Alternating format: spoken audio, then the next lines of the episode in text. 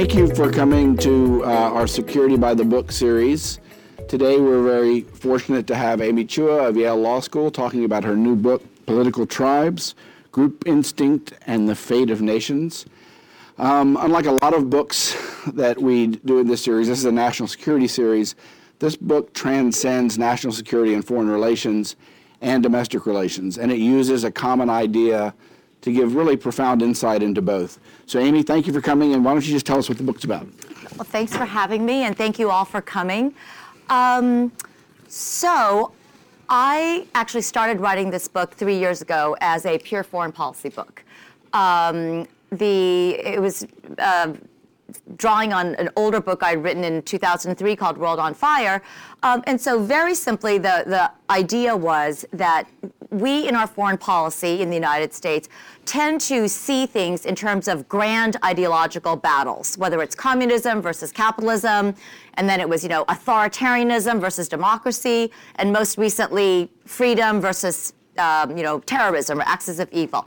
And because of these ideological blinders, we are spectacularly blind to, or actually ignorant about, the group identities that matter most to people on the ground in the countries where we go in and are trying to help. Um, and these identities are often not national, um, but they could be ethnic, sectarian, religious, clan based, regional, tribal, whatever. And this is in stark contrast to the British for reasons, fascinating reasons that I explore, who uh, were just uh, obviously for divisive purposes, but they were extremely group conscious. I found these old, uh, I have research assistants here, um, uh, these old um, British documents. Um, uh, you know, about India. Just they knew everything about the caste, the rituals, the timing, and they used that, of course, to to pit groups against each other. So anyway, I say that America's blindness to these. Um, uh, the power of these group identities explains um, some of our greatest foreign policy disasters over the last 50 years, from Vietnam to Afghanistan to Iraq to Vietnam, sorry, to Venezuela. Um, the what happened, um, why this is now a different the book it is, is that last February I was about five months away from having to turn in the whole doc uh, manuscript. I was teaching a class called International Business Transactions, um, which I've taught for 20 years, and I was making a point I've made for 20 years, which is that because the developing world has such different political and social dynamics than the United States, we keep messing it up. We just don't understand these other countries. So I'm reading from a passage from my own book, and it says, um, under certain conditions, populist leaders with no political experience can sweep to power on an anti-establishment platform, horrifying the elites, uh, tapping into deep social resentments, you know, in a racially uh, tinged way. And I, I stopped, um, uh, and I was actually reading about Hugo Chavez that was at the passage about Venezuela. And I stopped, and 80 people in my class looked up. They were all thinking the same thing, and one woman said something, and she said, It sounds exactly like you're describing the United States. Um, and so in, I reshuffle, I, I, a light bulb went off. I actually saw things in a different way. And I do think that this lens of not, we're so fixated on how did we get to this weird spot here. Once you start seeing it as part of a larger global pattern, there are a lot of insights, um, and not just as a global pattern with Europe. I know a lot of people say, oh, we're like the far right movements.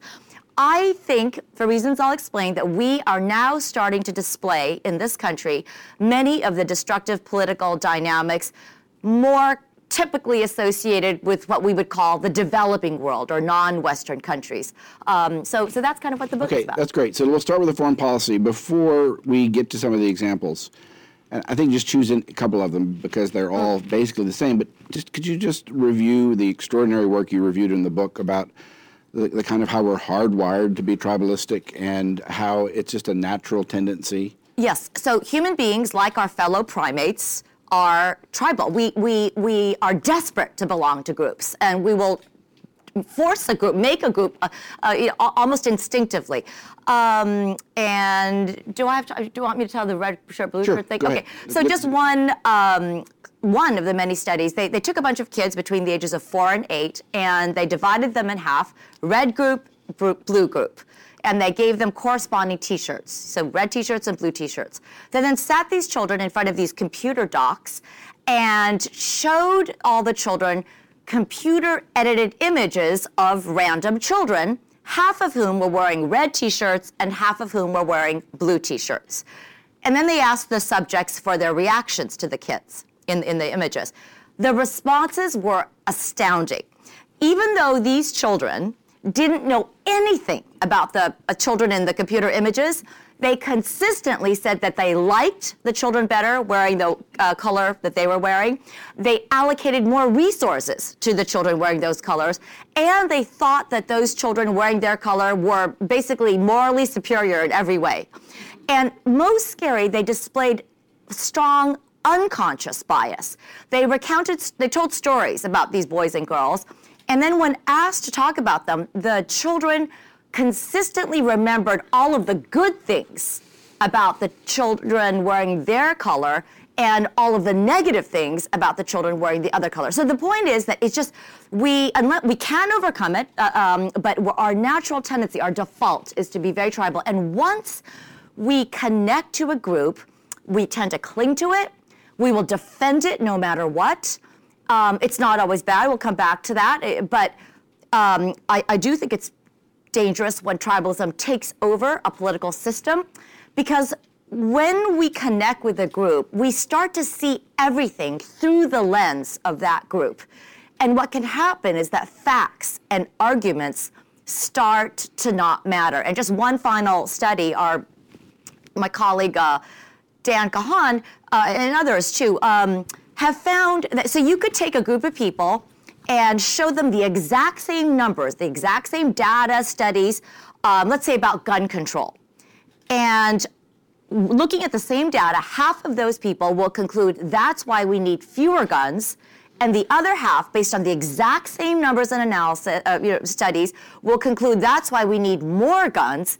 And here's the kicker: he found that people who are better at numbers, who are smarter, with more numeracy skills, are better at manipulating the facts to fit their side's view. So that's very disturbing because it, it, means that unless you get out of your tribal mindset, that's why we get so little progress done because it's not determinative. And people will just make interpret facts to fit their side's perspective. So that basic insight is kind of at the foundation of both the foreign policy part of the book and the domestic policy part of the book.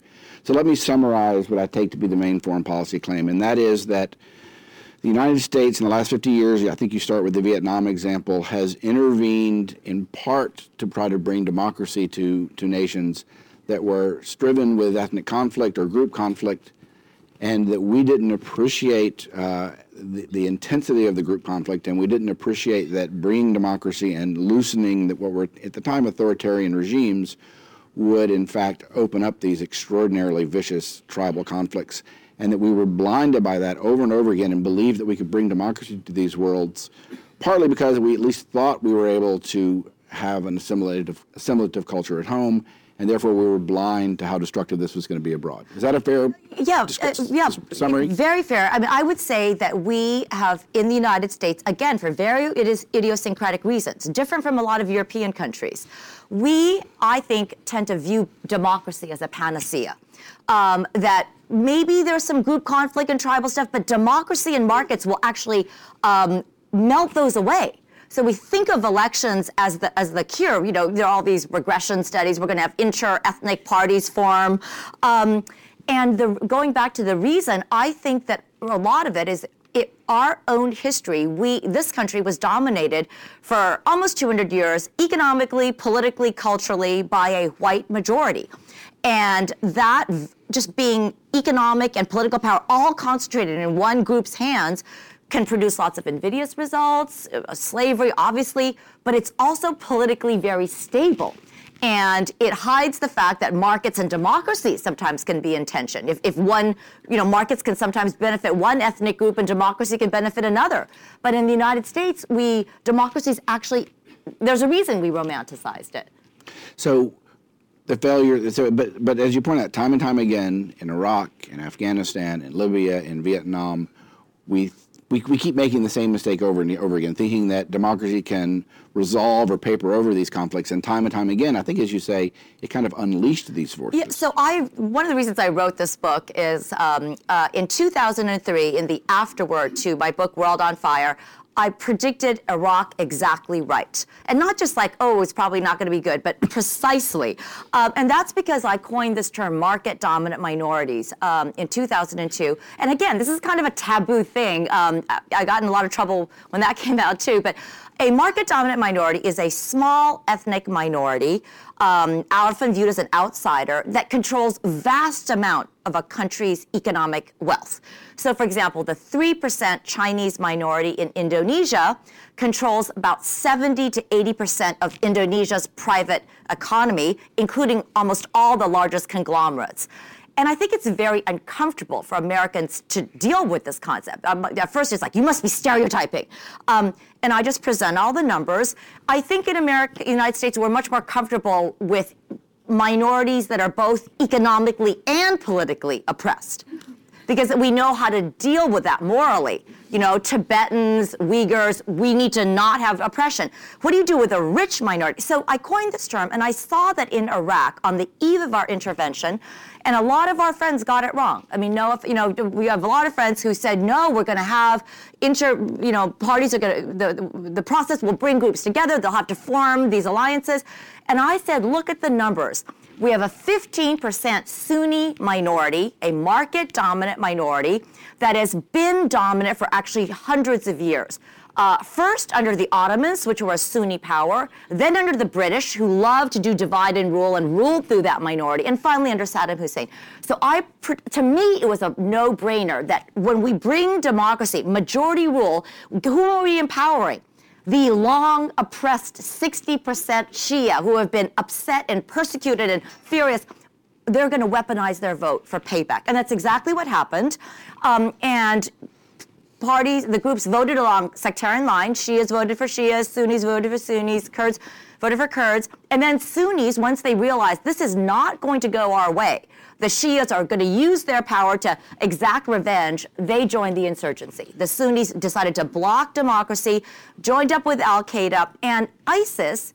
Again, we think of it as a fundamentalist movement, is a Sunni movement. Yeah. Um, so, so that's an example of democracy actually catalyzing group conflict as opposed to smoothing it away. And you give a lot of examples of that happening in the book.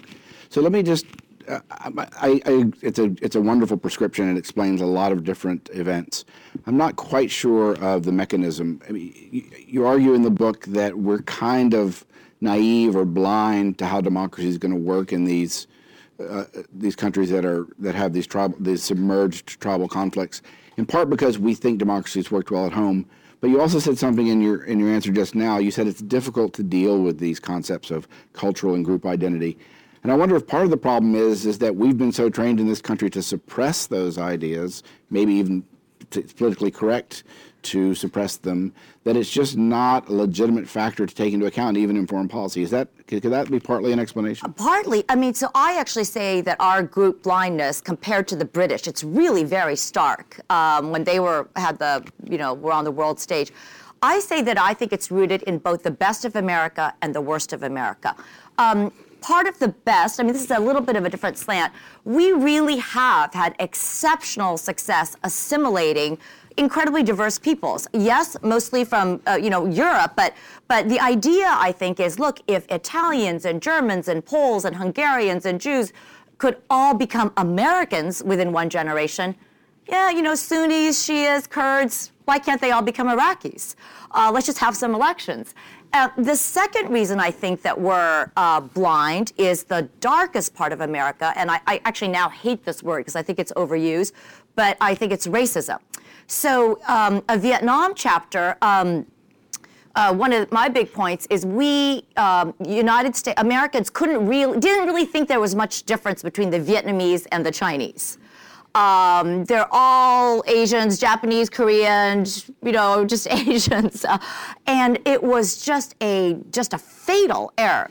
Because even though they're all Asians, the Vietnamese view the Chinese as this mortal enemy. We think that we're central in Vietnam history. For the Vietnamese, China, which sits like a huge behemoth over tiny Vietnam, is the first uh, is the first um, uh, is almost like the the defining force. Um, so and, and yes, so I we also missed the fact that Vietnam had a market dominant minority. So most of the capitalists in Vietnam. This is actually a new angle.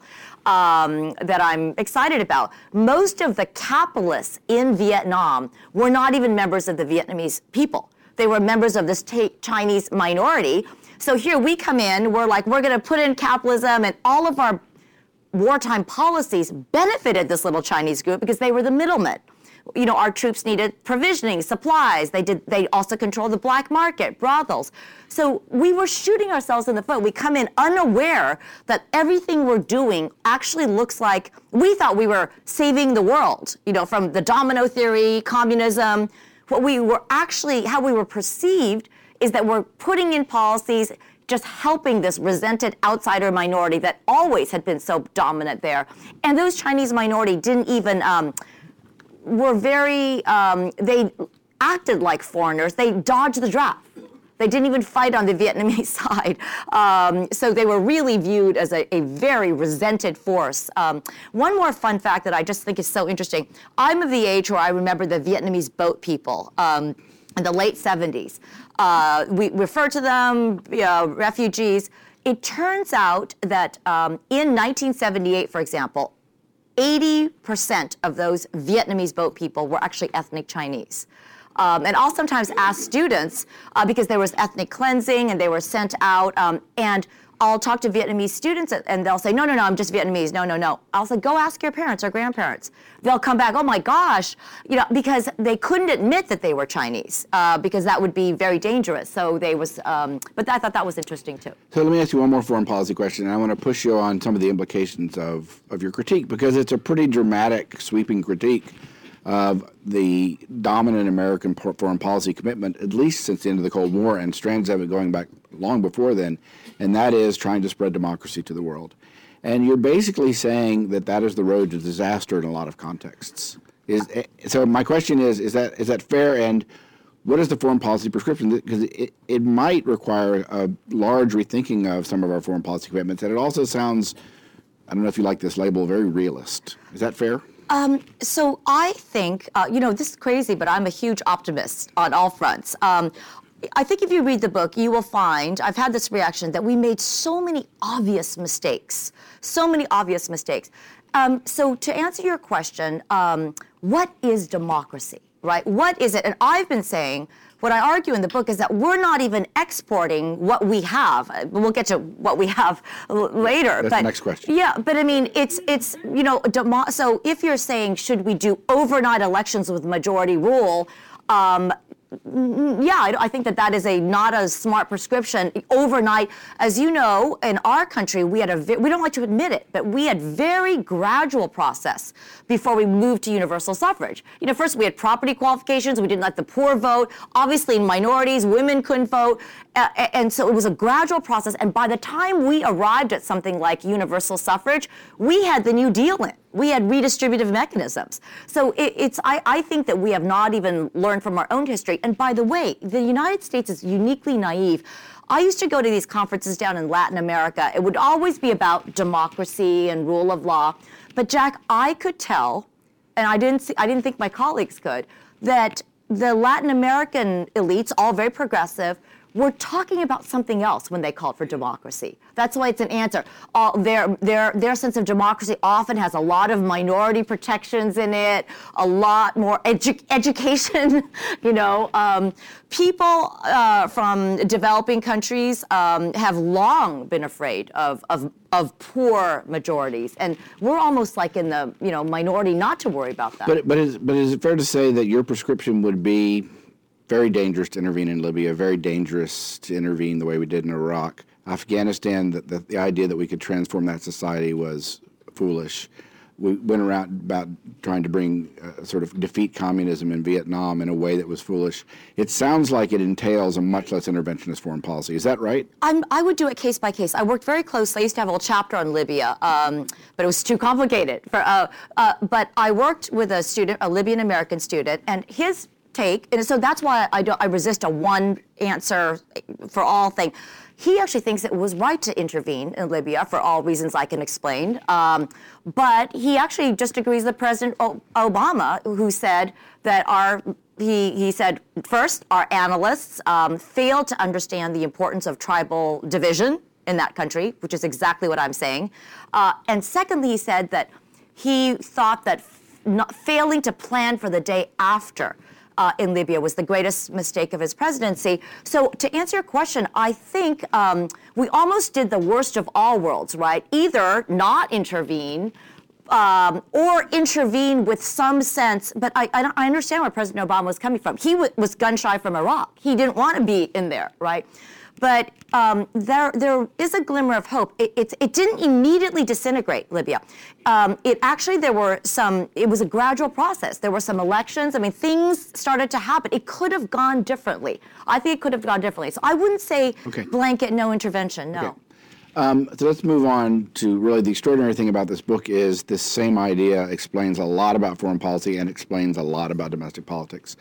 So let's talk about domestic politics. I'm a little confused in the book about this idea of a supergroup, and I'll describe it and you can tell me where I get it wrong. I think you say that the United States is the only contemporary or the main contemporary supergroup, and that a supergroup is a group or a nation that can assimilate other tribal groups or other groups and forge some kind of a common identity while at the same time allowing those identities to flourish. Is that um, it, it's, I would put it even simpler because it's really the second half um, that is important. So I just think a, a super group um, uh, group like a like Rome was a super group. You know, is you have two requirements. Very simple. One, a very strong overarching collective identity. Uh, you know, Roman or American. And secondly, um, it, it, must be a group that accepts individuals of all backgrounds, but allows those subgroup identities to flourish. So I'm flinching when you say assimilation. I'm not a okay. Mark Lilla. Um, uh, immediately liberalism, everybody, you know, I think that that um, this is a unique country. So I have a line like it would be weird to say um, Irish French right? That what kind of concept? But you can be Irish American. So you could be Croatian American, Korean American, uh, Libyan American, and intensely patriotic at the same time. And I think that's actually, I know it sounds very simplistic, Jack, but I think it's such a, a, a a, um, a unique and special thing about us, um, and I think a lot of the, the, the yeah. Okay, so th- so there's this idea that of this uh, American identity, even while groups, quad groups flourish, uh, but the, and there's also this idea that we're losing that. Mm-hmm. And so, could you explain that arc? And it has to do with the history of racism and the rise of identity politics. Yes. So America and the election of Donald Trump. Yeah. So America, uh, just to repeat the obvious, was a country that was uh, overwhelmingly dominated politically, economically, culturally by a white majority for most of our history. Obviously, white was always a moving target. Uh, some groups that are considered white today were not then, but that's the basic dynamic. And so democracy was very. Um, felt very stable, and it felt like we weren't tribal. It felt like we didn't have all this chaos. And that's because there was one big super tribe sort of imposing its identity on everything else. And there were plenty of subgroups that were just silenced or killed or, you know, so they were there. So, but when a group is so overwhelmingly dominant, it could do terrible things, slavery, oppress, but it can also be more generous. Um, and what's happened now is two things in America. First, because of the massive demographic um, shifts, that is, uh, huge immigration flows in the last 30 years. Uh, in terms of sheer numbers, but also in terms of where they're coming from, not just from Europe, but principally now from Asia, Latin America, Africa. Whites are now on the verge of losing their majority status um, in this country. Predictions usually put it around 2044 that whites will no longer be a majority. The result of that is that every group in America now feels threatened. It's not just the minorities who have always felt threatened, but whites now feel threatened. And some of these studies, statistics, I had to go back and check them. I just couldn't believe them. 67% of working class whites feel that they are more discriminated against and persecuted than minorities. 67% of working class whites, and fully and more than half of all whites feel that way. So, uh, and not just whites, uh, you know, and uh, Asians and Latinos feel threatened. It's not just Jews and Muslims who feel threatened now. Christians feel threatened. You can really see that in the political rhetoric right now. Um, with Donald Trump in the office, uh, women feel threatened, but with the Me Too movement, men feel threatened. But who are they threatened by? Are these the other oth- groups? Is that the idea? yes, they feel very targeted by, I mean, in fact, it's in the vocabulary. Um, uh, conservatives and liberals both feel threatened. I mean, they, they all. So when groups feel threatened, that's when they get more insular and more tribal, and that's when you things start to feel zero sum. And quickly, the other thing that happens that I think gets missed when people just hurl around, you know, white supremacy. The second big thing that happened, partly because of the decline in geographical mobility, is that I think is that class and really education has divided America's white majority. The divide between the people in this room, you know, uh, uh, coastal, urban, not necessarily wealthy, but educated, multicultural, cosmopolitan. We've traveled. The divide between whites uh, in this category and whites in the heartland is so stark now that I actually say it's almost like an ethnic difference. You know, I've spent 20 years, I have one article where I have a 20 page footnote defining ethnicity, um, you know, all the different theories. But some of the markers are here. There was so little intermarriage. It is m- more likely that a Caucasian person from the coast will marry an Asian or a South Asian or somebody from Nigeria than somebody from, you know, Appalachia, actually, because there's a different vocabulary, different politics. So, how does the decline of white dominance relate to the rise of identity politics, and what is the dynamic that it's creating? So America's always unique. Um, what I have said is that United States, one of the reasons we had so much stability with democracy is we never had a market dominant minority, right? Again, a market dominant minority is a little outsider minority that dominated the economy while being politically weak. We didn't have that. It was just whites controlled everything. Um, now, what's happened is I think we are starting to see the emergence of our own very peculiar form of a market dominant minority. And for lack of a better term, I'm identifying these coastal elites, um, uh, us. And it's so, first of all, I have lots of caveats in the book. Obviously, coastal elites are not an ethnic minority, they're not a, a religious minority. But having said that, it is the parallels are astounding. Um, wealth in this country is enormously concentrated in our coasts. Uh, Silicon Valley, Wall Street, the Washington establishment, Hollywood, media. Um, although coastal elites are not an ethnic group, we are they are extremely insular and culturally distinct. Um, we t- we we um, dress very similarly. We um, we even have our own language. We're going to come back to this. I'm so well trained how to speak in a way that do- it doesn't offend different groups. Um, we are superior. We view we view ourselves as cosmopolitan, tolerant, not like these other parts of the country, um, and we're extremely judgmental. So the, here's the interesting thing. In countries that have a market dominant minority, a, a very powerful, resented minority that is viewed as an outsider, here's the thing about coastal elites. Because the heartland or demagogues, um, from the point of view of ur- ur- rural America, um, working class America, coastal elites are always trying to help minorities. They love minorities. They love immigrants. They want to let all the immigrants in. They love foreigners. They always want to help the African poor. They don't care about our own poor. You know, they want to. And so, so this language that in developing countries you see over and over, the rhetoric when you have a market dominant minority is you all, always really systematically, almost with very few exceptions, you will find a populist demagogue or many coming in saying it's time to take back our country. The reason you're so miserable is these outsiders are stealing the nation's wealth, they're giving it away to foreigners, and it is time to t- it's for, it's time to take back the country for the real owners. Um, and you can really see in "Make America Great Again." Um, you know, over it's not as explicit, but but it's definitely a lot of people feel that that's what he was referring to, and he actually did use the uh, President Trump did use the term "Let's take our country back" from from Mexico and from China. So it's a very parallel dynamic um, with democracy um, uh, really being the engine for this because um, when you asked about the mechanism, what gets more votes? Right? Do you propose? People are upset. They, the lack of upper, people are frustrated. Upper mobility is slowing. They want the American dream. Do you propose? You know what progressives propose? Well, we have so much structural racism and oppression. We need massive institutional reform. We need major redistribution, which is going to take a long time. Um, or you know what? It's it's the Mexicans and the Chinese and the uh, you know the Muslims and it's a very effective way of generating votes. And Milosevic saw this, Serbia for the Serbs. Um, I mean, it's uh, everywhere. In Zimbabwe, you know, uh, Zimbabwe for the black Zimbabweans, whites out of Zimbabwe, it's extremely effective. So that's a brilliant account and explanation for the rise of Donald Trump and his presidency. How does the coastal heartland distinction map on to what I think of as a different kind of identity politics of race and gender and pushing that identity politics on the culture in the universities and the like.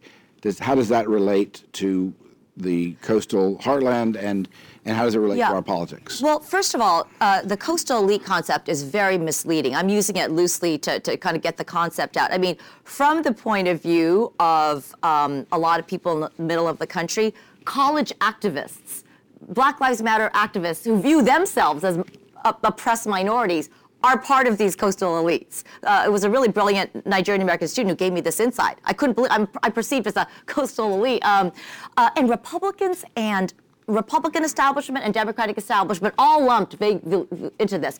But to answer your question, speaking very oversimplifying a little bit, but I think this is accurate. Coastal elites tend to be much more receptive to what you're calling identity politics. Um, this is something that actually happened on the left. Um, uh, as some of you may remember, um, even just you know 50 years ago, the civil rights, the watchword of the left 50 years ago were they appealed to group transcending ideals. The watchwords were inclusivity or equality, and we were looking. The idea was to a day where skin color wouldn't matter. Um, that was Martin Luther King. Um, universal human rights, right? Super progressive position. Not even just skin color, even a time when national boundaries wouldn't matter, right? We're all going to be just individuals. That was a very progressive left wing position.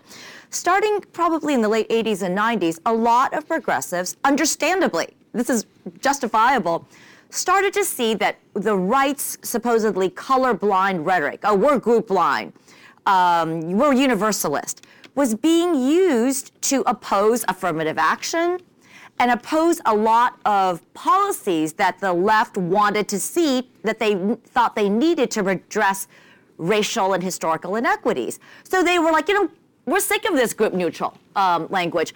And today on college campuses, um, as Jack well knows, group blindness is the ultimate sin if you try to propose group blindness, you will instantly be branded uh, as contributing to structural race. I mean, really, you know, it's not an exaggeration. And the groups have also multiplied um, because, and I'm, you know, I, people don't quite understand me. I'm very sympathetic to this. I, I think I feel like everything is black and white. Get rid of identity politics. It's all their fault. And I am, as a minority woman, I, I, I am very tribal person. I derive a lot of uh, my own strength and identity from who I am. I've been frustrated all my life, you know, people speaking for me, telling me what's good for me. So I get it. Um, and even a term like intersectionality, what happens is these terms get you need weaponized. you need to explain that okay, term. so these these terms get these This is very much an academic term. It's very academic, and it gets um, weaponized. The the right now just makes fun of it. Um, but as with so many of these things, the original driving force was a good one. Um, and intersectionality is the idea that you we have more than one group, so that a Latino woman's experience is very different from an Asian woman's experience, is very different from, and then there are more, I, so a gay Asian woman's experience is very different from a straight Asian. And this can this can multiply. There are you know endlessly. over it can yeah multiply hundred endlessly. different um, gender classifications now. And but I am not just one to make fun of it. This is the thing. I think it's easy to just. This is part of the problem. So I have a gay Asian student adopted from North Carolina, who said, you know, it is such it, it is so important for me to actually be with other people who understand me. So I, I, get where it's coming from. my critique, yes, I'm, I'm pretty hard on both sides. Um, it's the point to the point where um, sometimes it seems frivolous, some of the things. Um, uh, I have a very progressive student who is so to the left of everybody here is, I'm sure, I think, his parents are undocumented, um, Mexican American. And he helped, he was one of my research assistants, incredibly important, really criticizing himself and his own. He said, I think the left uh, made so many mistakes. Um, we focused on some things that were not important. He's like, okay, so the nachos are inauthentic, you know, or the sombrero. Uh, if everything is racist and sexist, then nothing is. And what he said, and you know, people here have different political views, but what he said is, I think that the left cried wolf too many times, so that when the real wolf came along, no one even noticed. Everybody was numbed. Um, so that's, you know, I have a kind of nuanced view on identity politics. No, I agree. You, I completely agree. You, you describe it well, you defend it well, and you critique it well. It's, a, it's, a, it's actually a very fair-minded account in that regard. So the, the book tells it what I viewed as a very d- discouraging story about what seemed like the possibility of assimilation when which may not have been that, but may have been only made possible because there was a white dominant majority. And as that white dominant majority loses power, it's becoming angrier and more insecure and trying to grab its benefits for its group. All these other groups are seeing themselves as groups trying to grab the goodies for themselves. And it is really your explanation for how uh, discordant our society is. So the question is, and the most I read the book as being mostly pretty discouraging. I was I was even more depressed about our politics after I read your book than before. but you have this chapter at the end where you you were you're you're optimistic, and and you've said in some of your interviews that that you're you remain optimistic. So I'm not optimistic. Tell me why we should be optimistic, and I'm going to tell you why I disagree. Okay, so so here are some interesting statistics. Um, all, many of the people, um, most of the people who are most against immigration and afraid of immigration in this country are actually people who um, maybe have never met an immigrant or actually interacted with them. So, so the fear um, is going from zero to one, not 20% to 30%. It's kind of interesting. Uh, so my favorite studies in that last uh, epilogue are also about uh, how we as humans differ from other primates we can overcome tribalism. The Enlightenment Project was an attempt to, and America was supposed to be, right? These principles of democracy and rule of individualism. But the studies that I find very heartening are that show very, very vigorously that if you can pull people out of their tribes and have them interact as human beings, it's unbelievable uh, what progress can be made. Big caveat I am not just saying toss them together, more exposure. There are tons of studies that show that more diversity actually makes people hate the, each other more.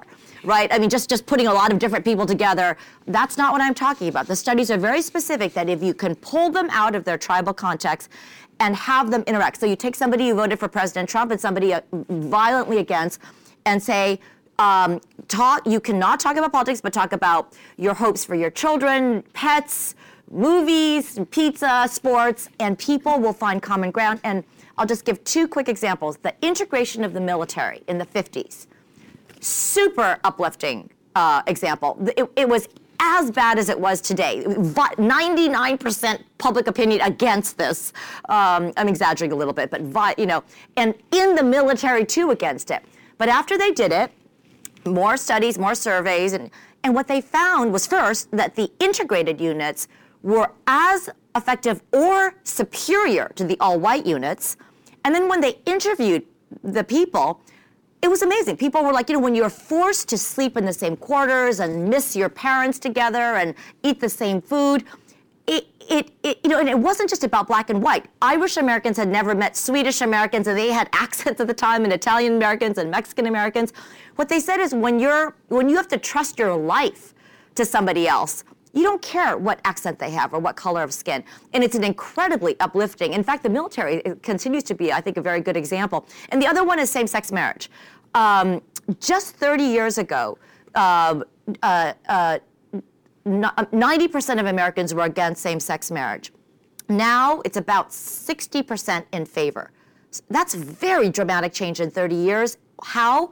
Again, really clear evidence. It's because this faceless group, these people, suddenly became people you knew. suddenly you realize, oh my gosh, this includes my cousin, my, my son, my neighbor, my colleague, my friend.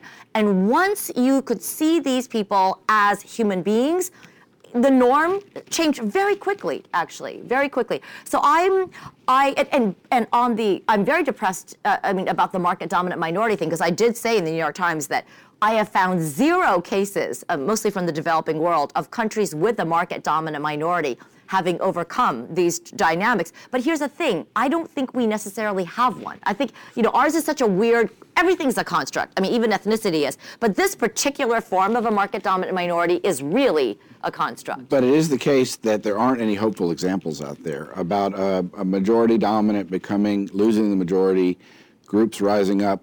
There, there aren't any examples in history, are there? No obvious examples where that process went well. Um, not when you have a very small, resented minority that is viewed as just so um, not caring about so the you real So you think Americans. that the fact that the whites are still predominant, and maybe because we have this uh, at least partial history of assimilation and group identity? I, it's true that when I come to DC, I get more pessimistic. I, I, I, uh, I mean, it, New Haven makes you less pessimistic? Okay, those, those are the two cities. Okay, okay. I mean, I just I just came from Seattle. I mean, the it's it's in, so. First of all, well, we- maybe we could talk about social media, but I the loudest voices are definitely the most depressing, and and and also, this is a political city. Uh, so that's scary because what, what's going to win votes? And that is discouraging. But my own view, and I think somebody should do a survey of that, I, I think ordinary Americans all across, all races, a lo- are, are, are getting tired of it. It's very corrosive, you know, to be so mad all the time. And I think a lot, there are lots, I just learned about this Better Angels group, and I get emails from high school students, Generation Z, we're taking bipartisan, whatever. I, so I, to answer your question, I think, no, I don't think it's white staying uh, dominant as the right answer. Um, I think that if we can take measures so that the coastal elites and the heartland are not viewed as uh, enemies, like different groups. You know, there should be fluidity. For example, um, you know, David Schleicher's work, just more. If we could fix It's your like colleague David Schleicher at Yes, Yale. my colleague David Schleicher Yale work on geographical mobility. It used to be so much more. You could be in the middle of the country, not wealthy, go to public school, move out. Now, with the cost of education, the, how expensive, it's impossible to live in D.C. or New York. Let me quickly make the pessimistic case, and then I'll ask you one final question. So I agree with what you said in the book and what you say here. I too see, especially after the election of Donald Trump, signs all over the place. I would say small signs of of a lot of institutions trying to make efforts to recognize this problem and deal with it and overcome it.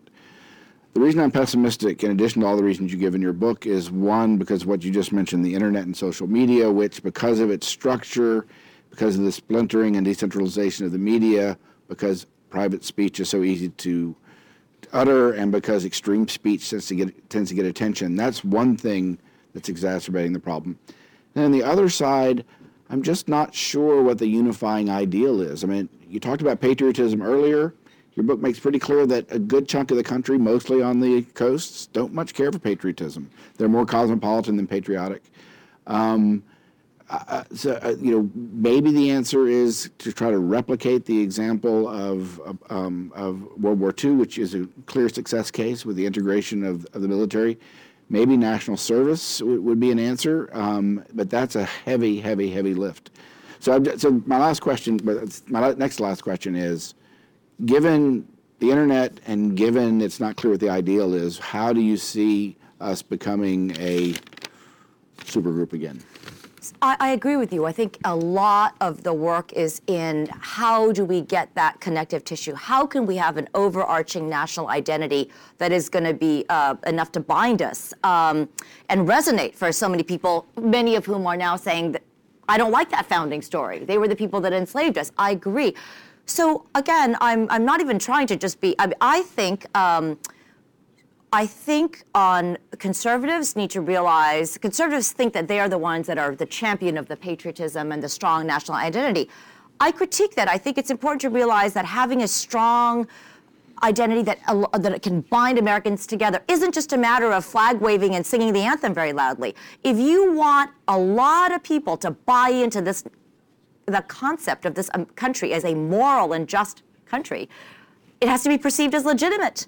You know, if you're from a group that just sees, think your perception is that your group is just shot indiscriminately all the time, why would you buy into the idea of this country as a great country? So work needs to be done on not, I think sometimes conservatives get so frustrated with all the complaining and whining that it's like we're there we fixed it and we haven't we haven't fixed it you know a lot of this what feels so terrible right now is actually just formerly suppressed voices finally allowed to, to, to express themselves on the left i am very harsh um, i describe it as the scorched earth approach to history you know it's and i say there's a world of difference between saying we have these great ideals, this Constitution, but we have repeatedly and shamefully failed to live up to them.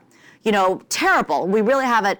There's a huge difference between saying that, that we have failed to live up to these ideals and that we've got to do better, and saying that those ideals are just hypocrisy and lies. And, and you see this. You see Michael Moore saying that this is America's a land of oppression, a land of cowards. Uh, this country was built on genocide. Um, so it's a huge difference. It may sound just like words, but it's it's true that we extinguished populations. We did do those things. But to say that the principles on which we are built is white supremacy and genocide, I disagree with. And one line I have in my book is if America really is nothing but a land of genocide built on white supremacy, then why is it even worth fighting for? Um, and I sometimes I hear that. I, I, I can get depressed too. I'll hear people saying exactly you know um, and but i think it is worth it um, you know and on your social media thing i i have this weird immigrant daughter's optimism like I think that this country has the fastest self-correction mechanism. Um, you know, I, I, I, view 2016 election, whatever people's politics, as like shaking things up. You know, um, and right now, social media, think how fast we went from idolizing Mark Zuckerberg and all those guys. They were, they were just gods like three years ago to like most hated group in the country. Um, and so I, so I think somebody could invent something. There's so much pro- productivity and originality here. Maybe somebody's going to come up with a social media thing that cuts through this. I don't know. I, that I don't sounds optimistic. let, let, let, me. Um, so your books all have a quality, but more so in this one, and that is your extraordinary ability to step outside of what's going on. I mean, it, this book is really amazing because it does an excellent job of describing these group dynamics that we all participate in, but you're really able to step outside and see both sides' perspectives, both in the positive light and the negative light. So my question is, how do you do that? Why do you do that? What's it, what is it about you that makes you able to do that? You know, I think I have always been an outsider. I, I really feel this way, and I've actually thought about this. Um, that's that's a that's almost a privilege and an honor for me. Um, I feel like um, I I've always wanted to turn this feeling of being an outsider into a source of strength, and that's actually a thing that runs through all my books. Um, so I, I, was a, I grew up uh, uh, one of the only Chinese kid in uh, West Lafayette, Indiana, for eight years. Uh, actually, people were very nice to my family, uh, but I was always we were the weird ones that brought Chinese food in thermoses. I had a Chinese accent. We we couldn't do anything that other people could do. Then I went to California, also felt completely like an outsider. Just, you know, I'm very, um, I love Harvard where I went to school, um, but I was like the public school kid with big hair. I didn't even know about boarding schools. I'd never heard of the concept. You know, I didn't know that people would go. Yeah, but I mean, like you, the people would go sleep somewhere else yeah, they go right, to school. Um, right. And uh, you know, I'm, I'm, i feel very much an outsider, but in a good way. Not like. I'm so. Uh, so I think I've always just never quite really belonged anywhere. When I go to China, I'm a total outsider. I think when I'm here, I'm a, you know. So you know, even like Battle Hymn of the Tiger Mother. Um, you know, it's it's it's viewed as oh my God, she's defending this strict uh, parenting, authoritarian. Um, my mother, uh, she said, no Chinese person would ever have written this book. Uh, it's so it's so rebellious and contrary. You're taking on this whole view of how to do. So so I I think it's the reason is not that I'm trying anything. I just actually don't fit in anywhere. well, know? it's great. It's really terrific. The book's terrific. So we're going to break our pattern and take three or four questions, and I would ask that you keep the questions very short and please make them questions, starting with Charlie Savage. So I mean. Um, I think congratulations on the book. It's really interesting having met you when you were doing World on Fire to see how you returned to this concept of the market-dominant ethnic or non-minority and went deeper and smarter on it. I think there's one parallel between this book and that, having read the first one and absorbed a lot of this one, I will, I will read it, is that you, you go out into the world and you find these case studies of these more simplistic societies where there's the, the Philippines, there's Filipinos and there's the Chinese. And then towards the end, you do this maneuver where you apply it to the United States. And because we're navel gazing, everyone focuses on that. But it's also because it's so much more complicated, it's sort of like an analogy. So one of the critiques of this book, at least, I think came from Jonathan Chait in New York Magazine, following your, your New York Times op-ed, in which you identified in the Trump phenomenon uh, the resentment against the Wall Street elites as part of the the other that the populists were voting that, that Trump represented. And his point was actually Trumpism is Wall Street. Look at the tax cut and look at all the Goldman Sachs people running his policy. And you, you put them on the wrong side of Yeah. the ledger in analyzing what's going on today. And I just, what is your Yeah. Well, actually, I tweeted out something funny. Very about- funny. Yeah, I said, uh, you know, it's funny to have uh, uh, Jonathan Chait, you know, mansplaining what a market dominant minority is, given that I coined the term in 2003. Um, but I actually did have a response, Charlie. Um, I, um, I actually think he's making my point. I understand. Um, I, I, I, I what I say, I actually have written about billionaire populism. And I think part of this is not understanding that, uh, again, is very idiosyncratic, and we miss this because we're coastal elites. Our working class and struggling blue collar Americans don't hate wealth. You know, most populist movements historically and in other countries like Latin America are left wing. Um, they're, they're, they vote in socialist policies that's confiscate. America has this weird, it relates to this belief in upward mobility, not even actual upward mobility. Like this polls are, we have like double the amount of people believe in this country that hard work will, will make you succeed. So what I think it is, is, and there are really interesting studies, Joan Williams has done some stuff, showing that um, white working class resentment in this country is actually directed more against professionals, not the super rich. You know, people in this room are, you know, the, the pointy headed experts that look down on these people and are always calling them out. So my response is that um, it's really uh, that because I I wrote America may be developing its own version of a market dominant minority. So I think it's a simple quibble there. Our version is very idiosyncratic. It's not anti market, it's not anti wealth, it's not necessarily, and Donald Trump actually, it's, a, it's almost like a cultural. Um, Donald Trump has succeeded in portraying himself as a member of the same cultural tribe as huge swaths of America, despite the fact that he's a billionaire. It's not that they don't see that he's a billionaire, right? Um, they, he, the way he talks, the way he dresses, the you know the way he gorges himself on McDonald's, whereas we not vegan, you know, recyclable. Um, he likes worldwide wrestling and NASCAR, things that repulse the people on the coast. Those are cultural affiliations, and then every time he gets in trouble, porn stars, scandal, everything races out of his mouth.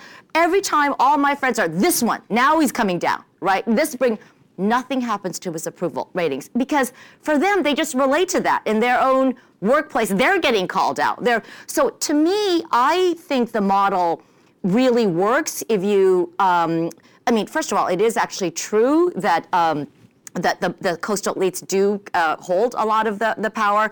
But I agree. So I don't, it's not that I, I just don't think we disagree. Um, what I say, if you read the actual book, um, which I don't, I don't think he has, uh, is that I say that it's really more of a, of a cultural or a class divide in our country rather than an economic one. Um, anyway, long, long answer. Okay, so we need to have shorter Okay, sorry. questions and answers. Yes, ma'am. Hi, Amy. Uh, Rachel Oswald of Congressional Quarterly. I really enjoyed your talk. My question is, the very top, reference that you think the political tendencies happening in America have more in common with things you've seen in the developing world than in the rise of far-right parties in Europe. Can you talk about that structurally? Um, yeah, I, I was saying as much with developing uh, countries. So, for example, something that happens a lot when you have a very small market dominant minority, like the really wealthy oil elite in Venezuela. The they were lighter skinned, mostly European heritage, uh, and the 80% poor, indigenous, African descent. Um, that uh, when you have a mark, a dominant, resented minority uh, for a long time, and then you have democracy and you get populism, you will often get somebody um, uh, like how people perceive Donald Trump, you know, um, and then there are certain dynamics just always happen. For example, you will see an elite, uh, you will see hate mongering and scapegoating by these demagogues because that's a very effective way to get votes. It's the minority's fault. It's their fault. They're outsiders. They're stealing. Um, a second thing you'll see is a eroding trust in our institutions and electoral outcomes, which you see in the United States. Like, what? He got elected? It's, it- it- you know, it's anything but democracy. It, it can't be democracy. Uh, it's got to be the Russians. It's got to be. It's got to be anything. Um, uh, it's so. And another thing you see is elite backlash. Elite being us in this room, backlash against the popular side of democracy. Um, and there, I I cannot tell you how many dinner parties I've been to where after the fourth glass of wine, um, and my friends are the most liberal, progressive, super, super left-wing people after the fourth glass of wine say, you know, what about, you know, IQ requirements for voting or, or, or, or educate or knowledge The requirements? same thing, and it only takes one glass of wine in Cambridge. But I, and this is something that Latin American elites have. This is what I mean by it's not just the European elites in Latin American who often view themselves as um, Marxist. I mean, they're very progressive. You know, they're terrified of mob rule. They're terrified of the uneducated masses voting in these things. Um, so, and I there was a piece in the New Yorker where, really, I think it's the Georgetown professor uh, mentioning. So that's what I mean. That there are these dynamics that are actually very predictable and they're as much present in the developing world as just not just European countries. We have time for one more question. The man in the back. Yes. Yes, sir. Yes. So, uh, on the foreign policy question, it seems like the, the problem you've identified is one that doesn't necessarily have a solution that is morally acceptable to the United States. If we, if we introduce democracy, there's a national backlash, the North dominant minority gets ethnically cleansed. If we, uh, if we play the nationalist card, if we, we are more clever, as, as you suggest we should have been in Vietnam, the market dominant minority gets ethnically cleansed. Even if we do something like the surge, it only works for a little while. The instant we leave, they go back fighting each other. The market dominant minority gets ethnically cleansed. How do we do something that's, morally acceptable? Great. Uh, so first of all, once again, I, I'm writing this from a foreign policy, uh, sort of an outsider's point of view. I feel like whatever your foreign policy angle is, you're hawkish, you're not hawkish, but you want to intervene for humanitarian reasons, whatever that is, I feel that we need to pay attention to the actual people on the ground first. And it seems like a no-brainer that you, you it can't be worse to know about the group dynamics there.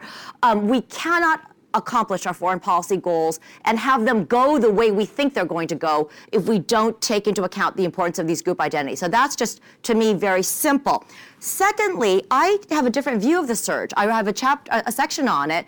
I view the surge as a very hopeful example. So we're already in this mess. There's popular will in the United States wants to be out of Iraq. It's a, when we have the surge in 2007. Um, it- there are it's just beheadings everywhere. It's practically a civil war. Um, mosques on both sides are being bombed. And what people don't realize is that with the surge, it wasn't just the uh, number of troops that were increased. Um, General Petraeus and General McMaster completely switched uh, uh, approaches and said, we need to understand the groups on the ground. They're, they're basically a, a test case. We need to go, and they, General McMaster, now in the, in the White House, um, trained his troops. He gave them history books. He said, "This is the you have to know the difference between Sunnis and Shias, the saints. Um, don't use derogatory terms." He, I'm not going to use a term. He says, "If you call this is like with the calling them all gooks." If you use a derogatory term to refer to Arabs or what, you are basically giving the other side a win. And my read of this and I had the honor of you know just having this event with General Petraeus, and he agreed is that we made such dramatic success in the worst of circumstances. And what I say is, if we could have gone in with that perspective, how different could have been? I mean, we made such progress and reverted. Civilian casualties went way down, bombings, everything. It was the, uh, the numbers are all in here. Um, and to your point, the reason we had to leave is because um, not because it wasn't working. Uh, America just wanted out, so we we just had to. Uh, and I'm no finger, you know, it's very, even the surge is partisan, right? Like it, it stands for something. But just on the approach to groups, I also say that I think on the political side, they didn't have the same success as on the military side with Prime Minister Maliki. He just was a Shia tribalist. We need to stop there. Amy, thank you so much. Thank you.